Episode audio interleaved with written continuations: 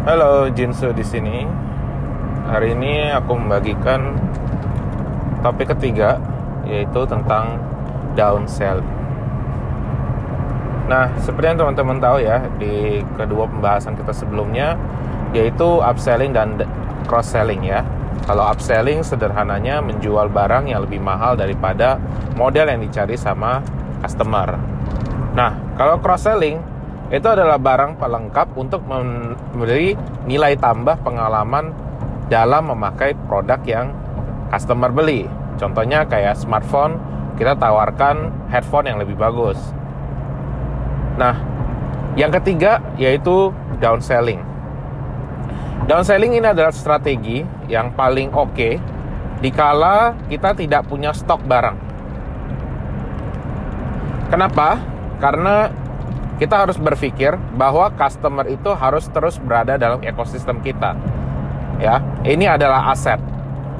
Ketika customer berpindah ekosistem, yang terjadi adalah ada resiko pergantian brand loyalty, ya, brand loyalty shifting, di mana uh, customer menjadi terbiasa dengan merek kompetitor dan ada kemungkinan next purchase itu tidak membeli produk kita lagi. Jadi kita mau menghindari kemungkinan ini dengan cara terus membawa customer kita berada dalam ekosistem kita. Downselling juga berfungsi ya untuk memberikan uh, menghabiskan stok yang ada di toko teman-teman. Jadi jangan sampai ada black stock atau dead stock atau IFC stock. Ya. Semua harus keluar pada waktunya. Nah, downselling, caranya bagaimana? Ketika kita menjual barang yang lebih murah, anggapan kita adalah ya lebih gampang dong jualannya. Betul? Salah kok salah? Kan barang lebih murah pasti oke. Okay. nah ketika downselling ya artinya customer kita itu sudah mau beli barang dengan harga lebih mahal tapi nggak ada barangnya.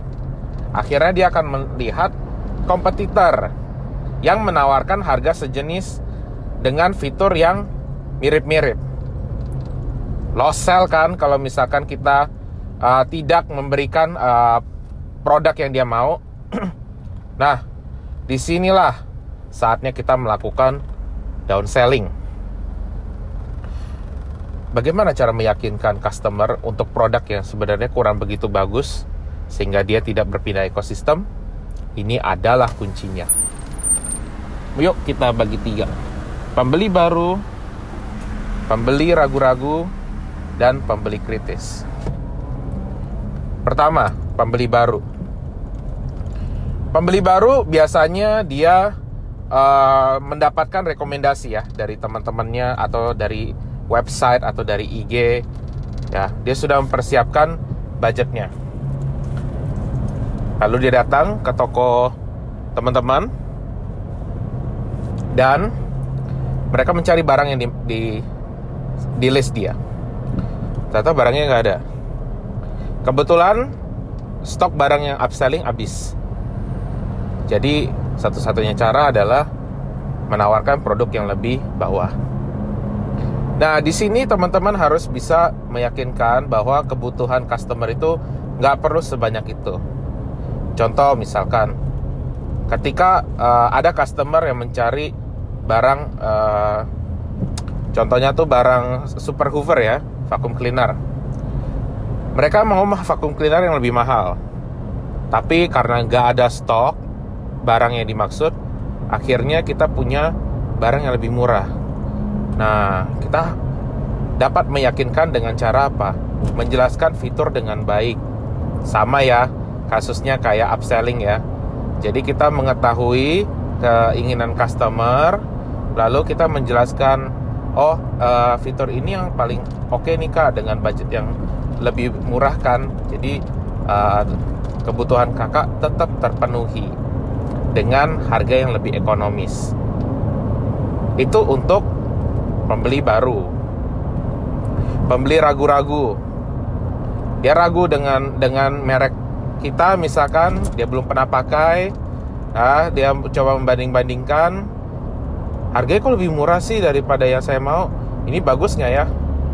Nah, di sini yang teman-teman bisa lakukan adalah memberikan um, penjelasan ya. Apa sebenarnya value yang dimiliki uh, dari produk teman-teman kalau produk teman-teman itu bagus? Jadi walaupun lebih murah uh, tetap nggak jelek-jelek amat.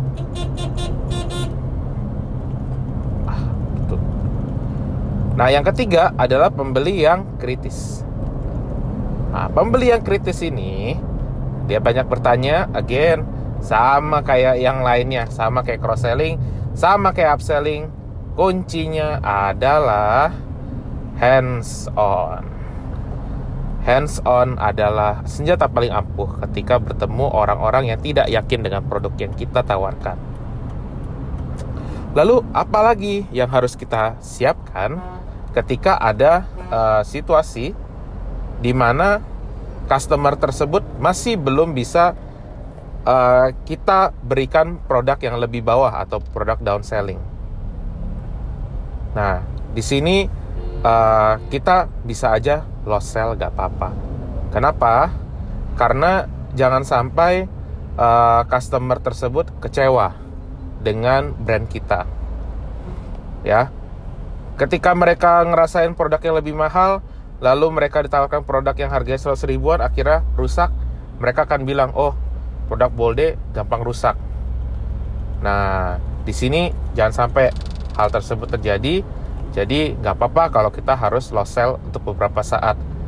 Tetapi ya kalau low sell ter, uh, terus akan menjadi problem. Kenapa? Karena artinya teman-teman tidak memberitahukan tidak ada stok di toko teman-teman. Jadi ketika terjadi down selling, bahkan sebelum uh, terjadi down selling, teman-teman harus info ke sales kalau teman-teman butuh produk yang dicari sama customer ya. Itu wajib. Karena kalau tidak uh, apa namanya tidak menjual barang yang lebih mahal, pastinya targetnya akan lebih sulit ya tercapai. Jadi kalau aku rangkumkan untuk pembeli yang baru ya, produk down selling kita harus jelaskan bahwa fiturnya masih oke okay, sesuai dengan kebutuhan. Yang kedua untuk pembeli ragu-ragu, jelaskan kenapa harga kita lebih murah tapi juga cukup bagus. Yang ketiga yaitu pembelian kritis, kita kasih hands on. Jadi mereka bisa ngerasain bahwa produknya cukup bagus juga gitu. Baik, kira-kira begitu ya podcast kita pada hari ini. Semoga ini memberikan sedikit pencerahan dikala tidak ada stok, dikala uh, apa namanya terjadi uh, rarity ya seperti pandemi ini, delivery susah, barang banyak yang delay ya. Semoga teman-teman terus semangat dalam berjualan, dalam mengejar target. Stay safe semua, take care semua ya.